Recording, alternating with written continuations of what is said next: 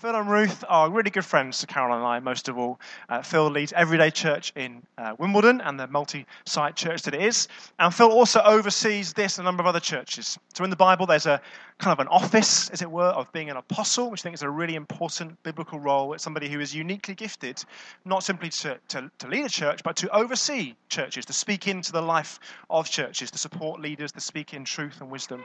And Phil fulfills that role brilliantly. Even if you haven't met him yet, I want you to know that he's been involved a lot in the life of our church, particularly these last two, three years, really encouraging, supporting, helping. Uh, he's brought Tim with him this morning. Tim's one of the senior leaders also at Everyday Church. He's going to, I think, get involved in praying and ministering to us. So thank you, Tim, for coming on this morning. And uh, of course, what Phil's going to speak into this morning is specifically regards eldership. Why are we doing what we're doing into appointing new elders? Who are elders? What are they? Not just physically, who are they in Patrick and Mark, but what is the what is the biblical office of an elder, and why is it really, really important? So, without further ado, can we welcome Phil?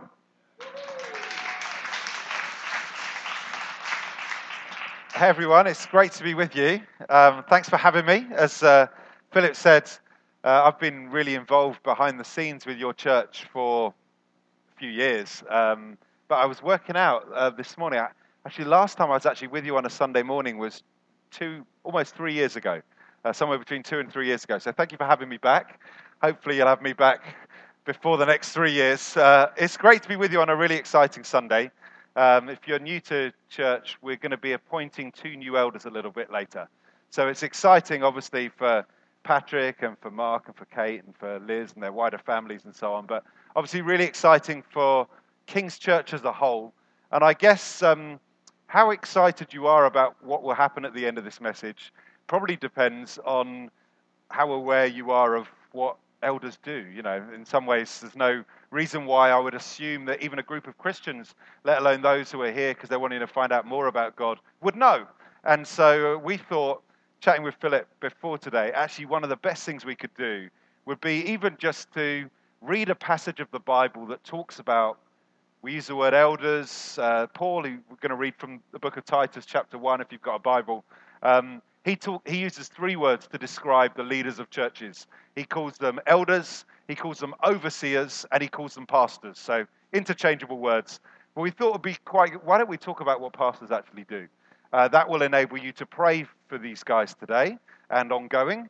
It will help you to actually get the best out of them. Ephesians 4:11 says Jesus Christ gives pastors to churches as a gift in order to help bring people to maturity. So I'll actually help you to appreciate why are these people a gift to me and actually in, in the best possible sense, what am I going to get out of their leadership Will be helpful. Um, I felt I was joking with Patrick before, and I said, um, "This is your last chance to get out of it." And uh, I compared it to a wedding day. Uh, you know, when you're waiting there and the bride hasn't quite arrived, and uh, I said, you know, it was a good choice first time round, so it's going to be a good, good choice second time around as you become an elder. Um, it is a bit like that. Like at a wedding, the tradition is the pastor preaches to the married couple, which feels a bit weird for everybody because you're sitting in a room where there's a sermon for two people. Um, and in some ways, this is a sermon for two, three people. It's a sermon for the, for the team of pastors here. Um, but I'm preaching it in front of you because actually it's really helpful for you to understand what are these guys doing and why do you have an eldership team at all. So uh, I'm just going to read from, uh, uh, sorry, from Titus chapter 1. These are verses which talk about eldership. And um, I, I, think the words are going to go up on the screen, actually, in case you haven't got a Bible. Um, but you can read along with me.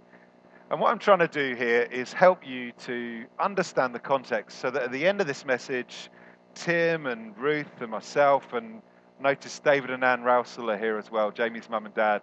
Uh, Dave's an elder at East Grinstead, part of New Ground as well. So we'll include them as well, of laying hands on these new guys for eldership. You'll understand what's going on and why it's a big deal, basically. So let me read uh, Titus chapter 1. I'll start at verse 4. This is Paul writing to Titus, my true son in our common faith.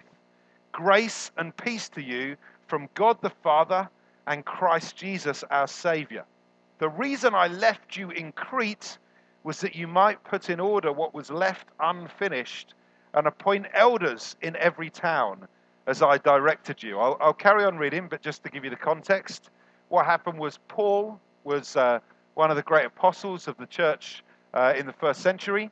He was arrested in Jerusalem in 57 AD, May 57 AD. He was arrested, he was put in jail, and was taken on, tr- on trial before Caesar in Rome. And on his way to Rome, he ended up, towards the end of 59 AD, he ended up in Crete, not because there was a great master plan other than the plan God had, but because it was on the way to Rome. And so they stopped at Crete. And basically, Crete was the kind of place where you didn't want to hang out, which is totally different from Kingston. I aspire to Kingston. I live in Raynes Park, so when people say, Where do you live? I can say I live near Kingston, and they think I live in a posher place than I do. Crete was the opposite. Crete was the kind of place where if you lived in Crete and people said, Where do you come from? you'd say Greater Greece or something. You know, you would, you would try and not admit it. And basically, the centurion, the Roman centurion who was in charge of, Paul's tri- of getting Paul to his trial, basically wanted to get away from Crete as quickly as possible. In fact, he actually shipwrecked the ship by trying to leave Crete too early. Paul said to him, This is not a good time to sail. It's winter, the storms. The centurion said, I don't care. I just want to leave Crete. Uh, and the weird thing about Paul is that he left Crete not thinking, wow, glad I got rid of Crete. He actually left thinking, this is one of the worst places I've ever been to. It needs churches. And therefore, Paul basically spent his two or three years imprisoned in Rome thinking, how can I get back to Crete? We know that because in 64 AD, having been released from prison, he planted some churches in Spain and in southern France. But then he said, I want to get back to the eastern Mediterranean. And the first place he went to was Crete. And he preached the gospel there. And as a result of that, there were many believers there. And he's just about to establish churches in these many different towns on the island of Crete. Uh, and suddenly he gets some news that there's an eldership crisis in Ephesus. He says, I've got to go. I've got to get to Ephesus in Turkey. And he leaves his traveling companion, his co worker, Titus behind, writes in this letter. And that's the background to him saying, The reason I left you in Crete was to finish the work and appoint elders. In other words, having elders in a church is really, really important to the extent that Paul wrote a letter saying, until you've appointed elders, the work of church planting isn't complete. So if you're quite excited about today, you're not being over the top. You're being entirely right in judging today's events. This is a huge deal as the eldership team at King's Church Kingston grows. Let me read on. Thought it might just help to have the background. Paul gives some directions. An elder must be blameless, faithful to his wife a man whose children believe and are not open to the charge of being wild and disobedient. Just looking over here at children. Um, since an overseer manages God's household, he must be blameless, not overbearing, not quick tempered, not given to drunkenness, not violent, not pursuing dishonest gain of money. Rather, he must be hospitable, one who loves what's good, who's self controlled, upright, holy, and disciplined. He must hold firmly to the trustworthy message as it has been taught, so that he can encourage others by sound doctrine and refute those who oppose it. We'll come back to those verses in a minute. But did you notice there's something like 15 different characteristics that Paul mentions there? None of them are about skills, all of them are about character. Even the one that's talking about teaching from the Word of God is less about must have good illustrations must be really good at telling stories and everyone laughs and thinks, oh, I should bring my friends to hear this guy. No, it's more around does he preach the word of God or not? It's like the character of can this person be trusted with God's message? We'll come back to that in a moment. For there are many rebellious people. This is Crete, remember? There are many rebellious people, full of meaningless talk and deception, especially those of the circumcision group, which was uh, a group of Jewish Christians who were basically saying, unless you were circumcised, you couldn't be a Christian. Guys, aren't you glad that Paul spoke against them and the Judaizers did not win the, the day? That was all that was going on in Crete. They must be silenced because they're disrupting whole households by teaching things they really ought not to teach, and that for the sake of their own dishonest gain. One of Crete's own prophets, and he quotes here from Epimenides, one of the great Cretan authors, said this Cretans are always liars, evil brutes, lazy gluttons. This saying is true. You think Kingston's bad, Crete was worse. Therefore, rebuke them sharply, so that they will be sound in the faith and will pay no attention to Jewish myths or the merely human commands of those who reject the truth. To the pure, all things are pure, but to those who are corrupted and do not believe nothing's pure. In fact, both their minds and their consciences are corrupted.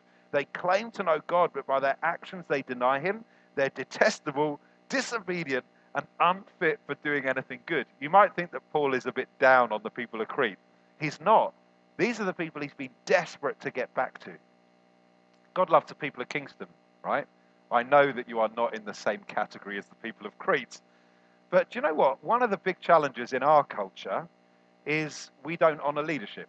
Um, we live in the city that um, that penned the songs "Anarchy in the UK," Sex Pistols, uh, talking about a revolution, Beatles. We live in a, city which actually, for the last 50 years, has celebrated rebellion against authority. Some of that was good. There was authority which actually needed to be questioned.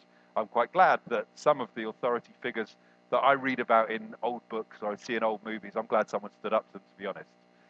But there is something about our culture that doesn't follow leadership very well.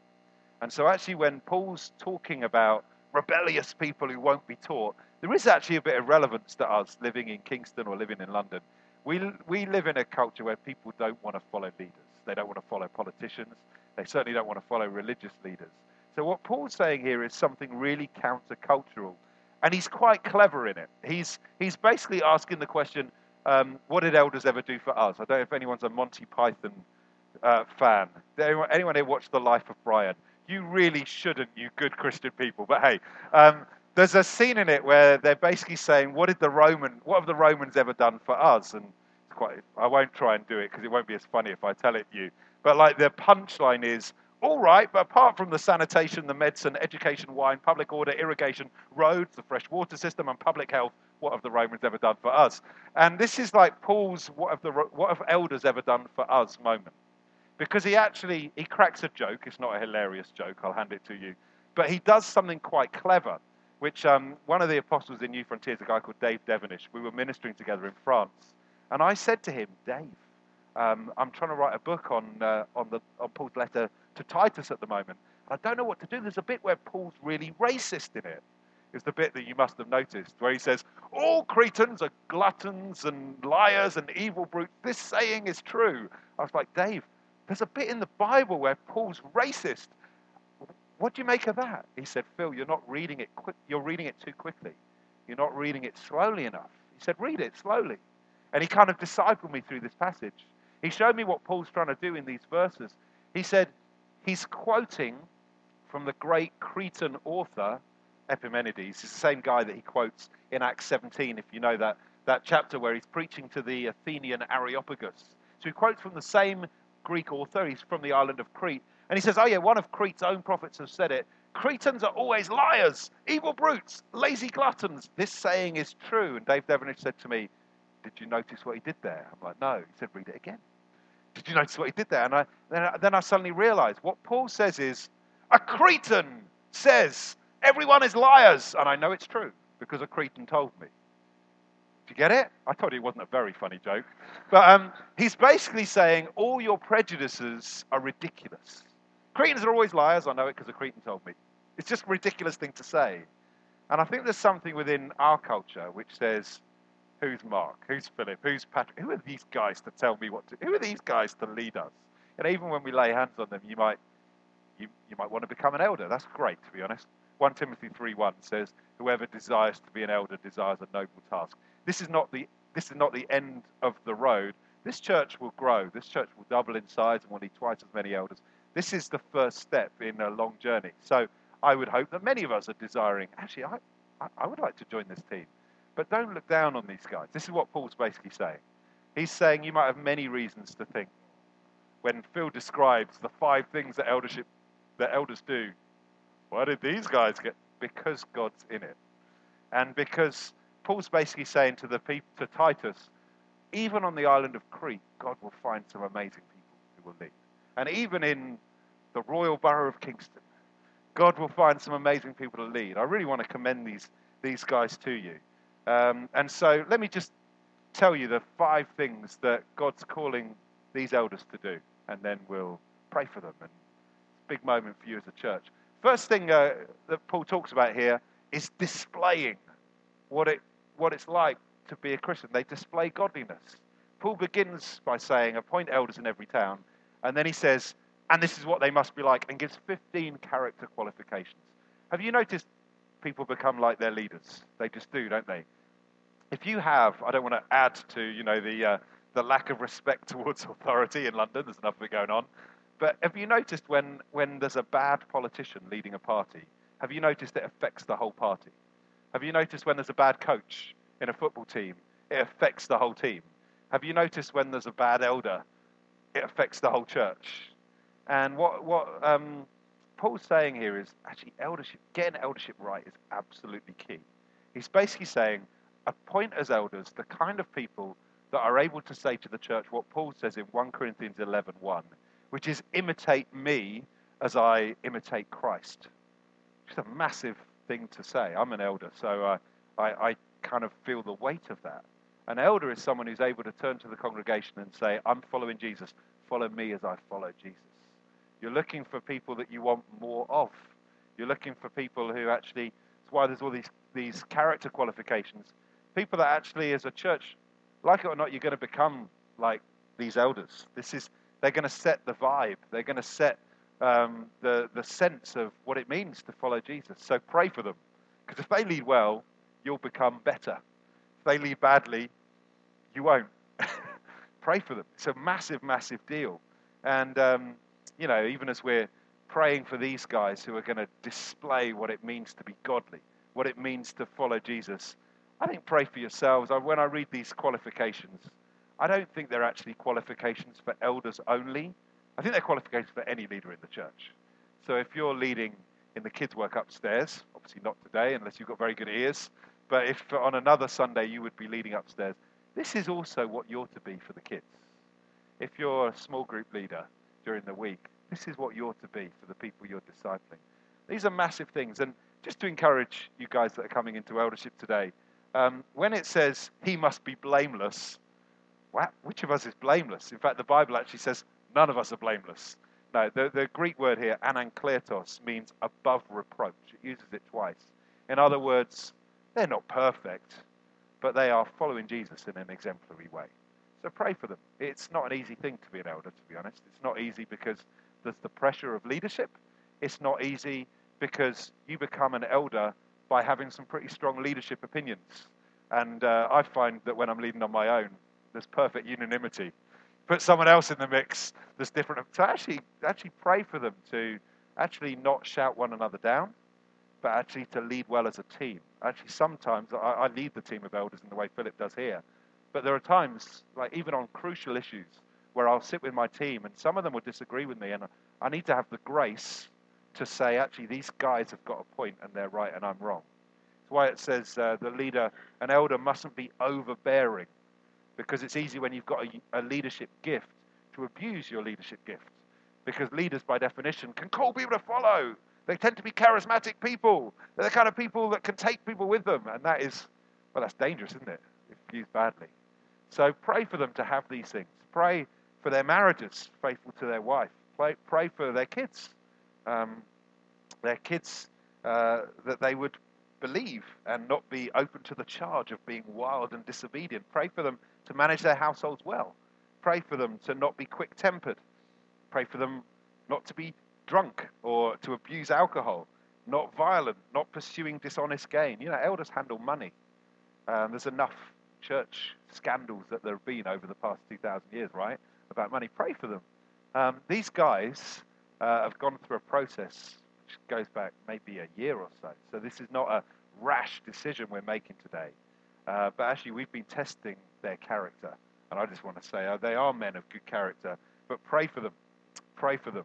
Uh, pray for them as a team. I think, you know, you, you couldn't hope. My church I lead, they're not going to get from me how to follow Jesus. Because I'm not perfect in every area. I've got some things that I bring to the team. I've got some blind spots, to be honest. I'm sure Philip will have his own blind spots as well. There's something about the fact that Paul says to Titus, not just appoint an elder, don't just have a vicar who's in charge of everything, no, appoint a team of elders. There's something about the accountability of a group where, uh, you know, I won't see stuff because just my makeup. Um, and some of the people who are in my eldership team will say, Phil, that's, that's great. Let's talk about this. So pray for them actually they'll be accountable to one another and they'll love one another enough to be able to say, you know, this is great, but um, just think there's something that God wants to work with in you. So pray for them. Their, their first task, really, is to display to you as a church what does it mean to follow Jesus Christ. It's great to read the Bible. It's great to come on the academy. It's great to see that forest of hands. Not enough, in my opinion. Um, it's great to get training and so on. But you know, there is nothing like watching someone to know what it means to follow Jesus. First thing they do is they display what it means to follow Jesus. Second thing they do is uh, they define biblical doctrine and practice. Paul says uh, an elder must, must hold firmly to the trustworthy message as it's been taught. Paul's talking about these Judaizers, you know, that were saying you had to be circumcised to be a Christian. Man, that was just a really big battle, right? Hey, guys, that was a big battle for them to win. Um, but we live in a different age. I, am not going to name names because I always think it's bad to badmouth other church leaders you disagree with. But at the start of this year, a church leader in London, very prominent, you know his name probably if you've been a Christian for any length of time, uh, started putting some uh, videos online, basically saying, I, I, I, want to teach you to think differently about the Bible. Uh, the Bible is not, is not the Word of God. Jesus is the Word of God. The Bible is people's conversation about the Word of God. And you mustn't take everything that the Bible says as, as God's Word. In fact, this is just a discussion which people have been having for millennia about what it means to know God. Some of it's right, some of it's wrong. Many of them, they're just victims of the generation they live in. We know better because we're 21st century British people. So, how could we be wrong in any way? So, we sit in judgment over Scripture and essentially saying the Word of God isn't, uh, sorry, the Bible isn't the Word of God. It's an invitation to join the conversation about what the Word of God might be. It sounds really attractive, doesn't it? Because we don't like authority texts. When you go to university or school, you're taught to doubt everything, which is, you know, a bit of a circular argument, isn't it? It's like doubt everything except for my instruction that you should doubt everything. And actually, part of Christianity is recognizing that God's revealed stuff to us. Deuteronomy 29 29 says, God has revealed some of the secret stuff to us, and He's kept some of the secret stuff for Himself. And that's that's the Christian life. It's recognizing God's revealed some stuff, and we mustn't deny it. Um, and God hasn't revealed some stuff.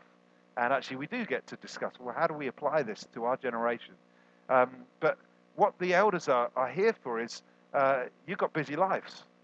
You don't have time to watch all the videos. You don't have time to study theology and to be able to uh, to engage with it and to see maybe some of the, the gaps in, in what seems a persuasive argument. False teachers are always very persuasive.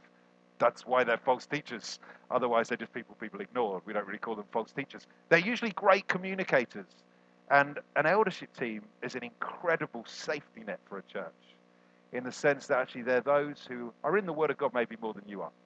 They're those that have got more time maybe to study the scriptures and to help you to understand. You know, the kind of things that I'm going through in my eldership team at the moment is we have transgender people who are coming to the church. And how do you pastor them? I can't find a verse on that in the Bible. How, what, what do you do? Got an email two weeks ago from a lesbian couple saying, We're looking for a church. We've got two children. Can we come to your church without being judged? Uh, to which, you know, we want to talk as elders. How do we pass those people? So my reply is, Of course, you can come without being judged. We, we want to gather a crowd of people who want to hear the word of God without any kind of conditions attached. But you may find us too hot to handle. We're going to on, step on everybody's toes, including yours.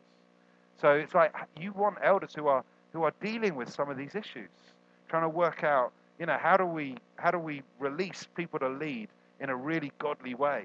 I love um, I love the way uh, Paul refers in verse 14 to the merely human commands of those who reject the truth, is pretty bold talk. And verse 9, holding firmly to the trustworthy message as it has been taught, so that you can encourage others by sound doctrine and refute those who oppose it. What will happen at the end of this message is we'll lay hands on these people for eldership. And hey, I'm, I, am not going to try and sound like Pope Francis at this point. Um, I'm not going to talk apostolic succession. But listen to this Paul laid hands on Titus as an elder. And then Titus Crete for eldership. And then at some point, some of those elders laid hands on some other people for eldership. And basically, since apostolic time, since the first century, people have been laying hands on elders who've been laying hands on new people for eldership. And there's something around this is not a group of guys who decided to get together and work out what life's all about. This is a movement that's been going on for 2,000 years and, and more. And the reason why we're laying hands on them is to say, you are part of Jesus Christ's movement on the earth. It's exciting. Pray for them. Uh, we live in, an, in a generation where so many things which previous generations took as, as read are challenged. And these elders need to not, not be conservative out of fear and to say, well, it's different. We, we need to do what everyone's always said. No, we live in a different generation, but to be faithful to the Word of God. The uh, third thing they do is uh, Paul talks about them directing the mission and ministry of the church. He says, appoint elders in every church. An overseer manages God's household. Paul uses these three words to describe pastors. Pastors, he only uses once in Ephesians 4.11, which basically means shepherds. It's the Latin word for shepherd. In other words, these guys look after the sheep of God. Uh, that's you. It's not a very complimentary phrase, but Jesus used it. Uh, he basically says, sheep need a shepherd to lead them. You need elders to direct the work of King's Church Kingston. When there isn't strong leadership in a church, churches don't go anywhere very fast.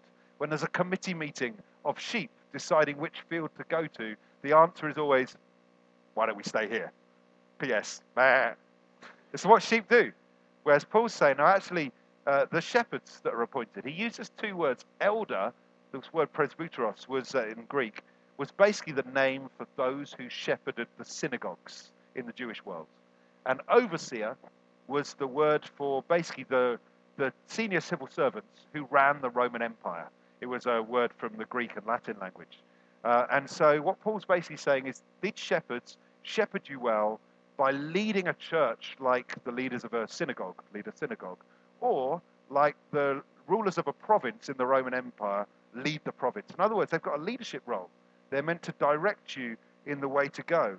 That's why it says things like, if they haven't led their households well, don't let them lead the household of God. I mean, one of the things this is that I would help people to to to kind of grasp what does this mean today is this whole issue of male eldership. Uh, we live in a very egalitarian culture. Again, I'm not particularly fighting that. I think if you look back in the past, I think there's no doubt that men are stronger than women physically and have therefore dominated women for centuries.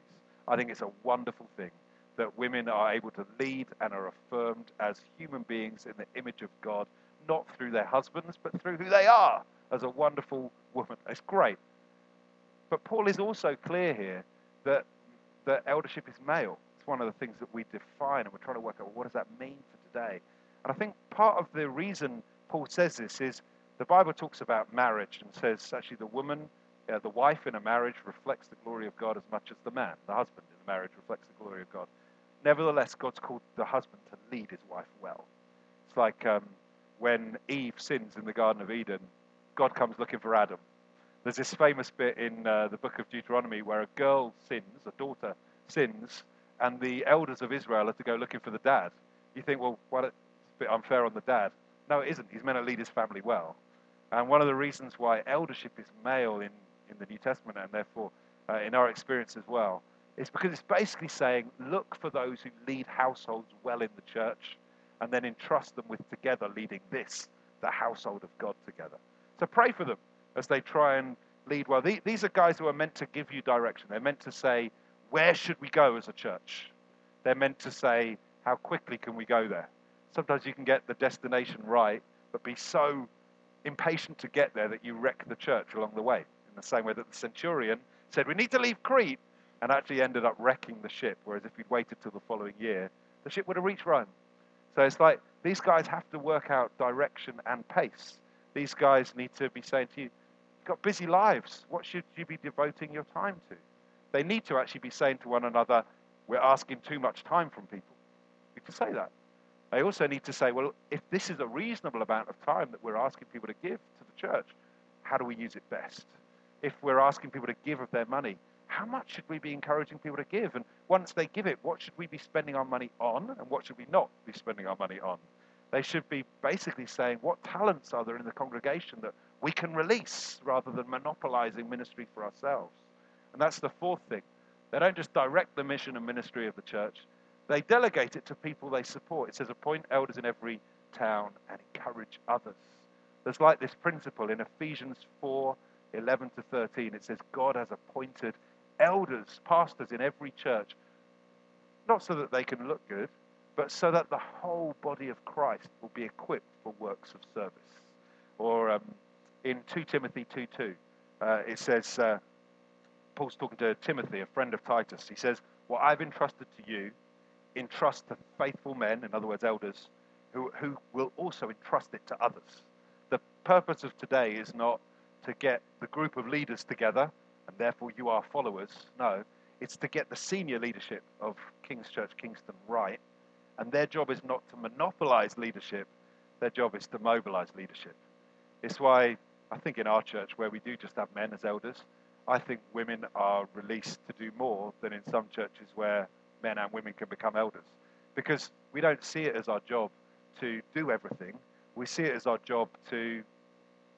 Uh, when I'm chatting with my uh, with my elders, I try and liken it. Sorry if you're not a Man United fan, but I try and liken it to Jose Mourinho. Like, actually, our job is to be in the dugout. We pick the team, we train them, we coach them. Every so often, they're 3 0 down to Man City. We have a halftime, pe- uh, sorry, 2 0 down, and we have a halftime talk, and they come out and they win the game 3 2. It's like, it's a coaching role. It would be really weird if Jose Mourinho, partway through the match, said, Paul Pogba, I'm taking you off and I'm coming on. But you do come across churches where really eldership is about a small group of people doing everything. They're worn out, the church are a bit frustrated. No, really, the role of elders is basically to be the coaching, the coaching leadership of the team, so that everybody gets to play. Um, oh, I've got so much more I'd want to say. I'd love to say that these guys are not just here to direct and delegate you to reach Kingston. I love Kingston. Um, uh, I, I, pray for Kingston regularly. I want to reach Kingston. But um, 150,000 people every week in the continent of Europe die without Jesus Christ. That is 7.8 million people every year die in our own continent without Jesus Christ. They're not just to direct and delegate the teams for a Sunday morning. That's wonderful, but it's too small a thing. Really, these guys are meant to be raising you up to lead so that when one of you says, Oh, I, I, I, I'm moving to another part of the UK, they're not saying, Oh, no, we were really hoping you'd head up our kids' ministry. They're saying, Wonderful, how can we help you to plant a new church where you're going? Where one of you says, uh, Yeah, I'm just graduating from, I'm graduating with a French degree, or I came here from another country and Actually, they're, they're, they're not just thinking, how do, I, how do we find the next step for you here, or how do we integrate you, even though English is your second language, into an English speaking congregation?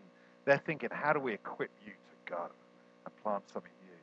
There's the, the scope for what we're to pray for these guys for is massive. I want to encourage you to do so. And the last thing, I saved the best till last. They discipline those they lead. We really struggle to talk about this, particularly in London uh, where we're, we're not into leadership authority so much. Paul says about these Judaizers, these false teachers, they must be silenced. Therefore, rebuke them sharply so that they will be sound in the faith. Because we live in a similar context of not particularly liking authority to the people in, in Crete, we can get how that must have felt to Titus when he read it. We don't like that. I've met with Patrick and Mark and Philip and others, and uh, um, hey, we pastors, we love drinking cups of tea with people. We love praying with them. We love being nice to them. We love them saying, wow, you're such a caring pastor. We love all that. But shepherds carry a big stick for a reason, right? It says uh, in, uh, when Paul's talking to the elders in Ephesus in Acts 20, 28 to 31, keep watch over yourselves and all the flock of which the Holy Spirit has made you overseers. Be shepherds of the church of God, which he bought with his own blood. I know that after I leave, Savage wolves will come in among you and will not spare the flock. Even from your own number, men will arise and distort the truth in order to draw away disciples after themselves. So be on your guard. Paul basically says, I'm, he basically says, wolves are going to come and attack the church. P.S. I'm off, leaving you to it. And he basically says it's all right because you've got elders in Ephesus and they'll be able to protect the flock. Actually, guys, I want to eh, particularly talk to you at this point. It's something we hate doing because we live in an anti authority city. We're also British. I don't know. I know you're not, but you know. Um, my mum said to me, be nice to people. My mum said, don't offend people. My mum said, don't talk about religion and politics over dinner and stuff like that. Uh, you guys, you've got, you've got to be willing to tread on people's toes. I know you are British. You've got your passport now. Um, but um, don't be too British, is what I'm trying to say. There is a role here. And uh, I don't know about you, those of you that aren't um, elders, there are certain guys that have been in churches where I've been, and uh, they've said the things I didn't want to hear. They've said the things that have offended me. I think once or twice they've even said things that have made me think, I want to leave this church if people are going to talk to me like that. They're the people I'm most grateful to now. And I want to ask you, make it easy for these guys. These are not bullies. These are not guys who want to throw their weight around. But out of love for you, they will sometimes say, that is not how Christians live. And uh, this is what we're praying for them to do today. And uh, I'll just say one last thing to these guys and then we'll pray. Um, that verse I read, it says, uh, Keep watch over yourselves. I want to encourage you in becoming elders not to think it's all about them now. Watch yourselves.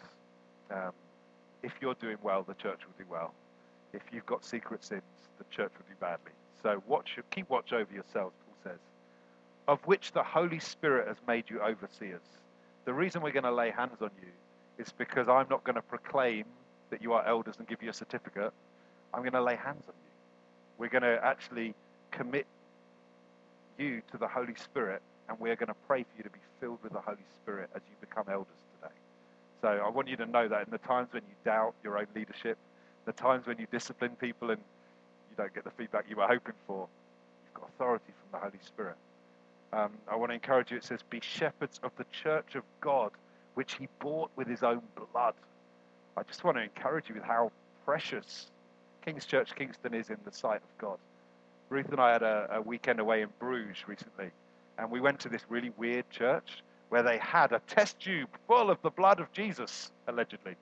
It was one of these medieval relics where someone had found some of Jesus' own blood, and it was still there in a test tube 2,000 years old and pretty caked as you would imagine.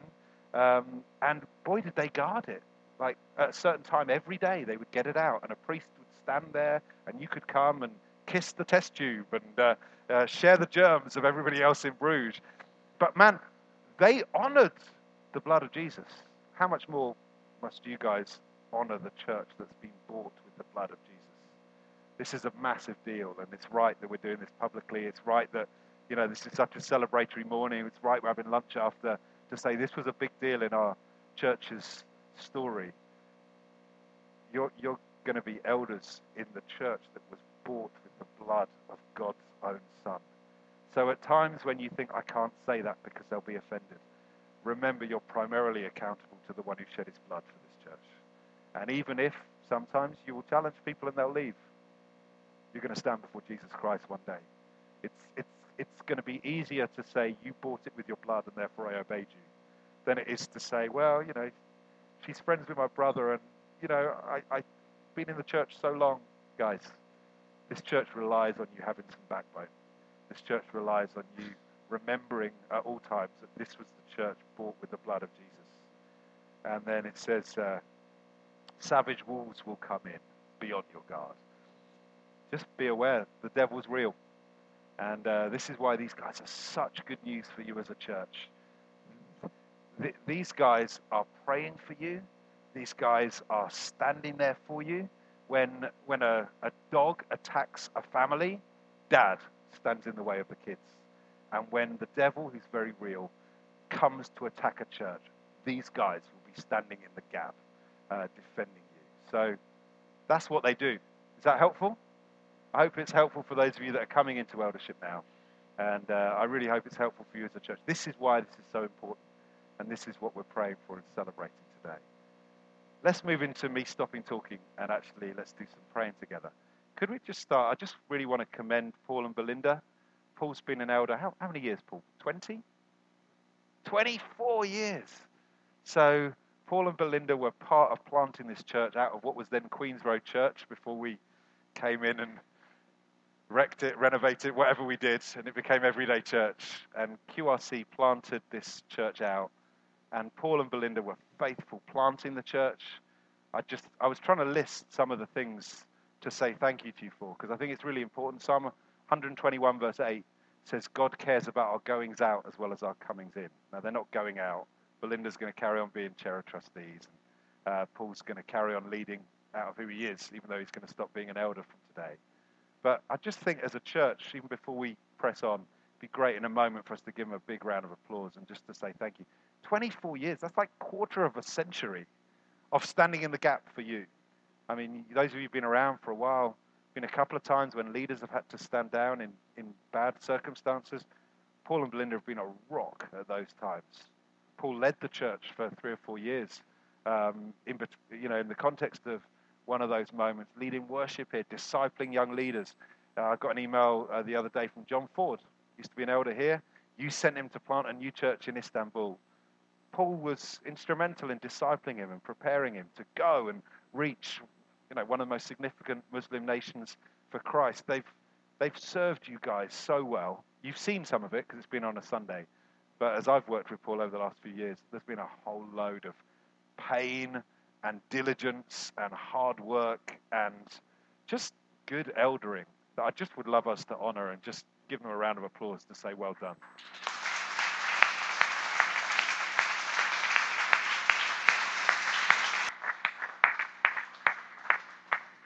Fantastic. Thank you. I'm thanking you on behalf of them, but I can thank you on behalf of New Ground as well. That standing ovation says it all. You guys have done really, really well. We're often better at beginnings, make a big deal of praying people into eldership than we are of a handover moment. This is this is a good moment for you, and I just want to say well done for even this moment of handover, handing over so well. It's brilliant. Why don't we invite Patrick and Liz and Mark and Kate and Philip and Caroline? Is Caroline around? Brilliant over there. Why don't you guys come up the front? We'd love to pray for you.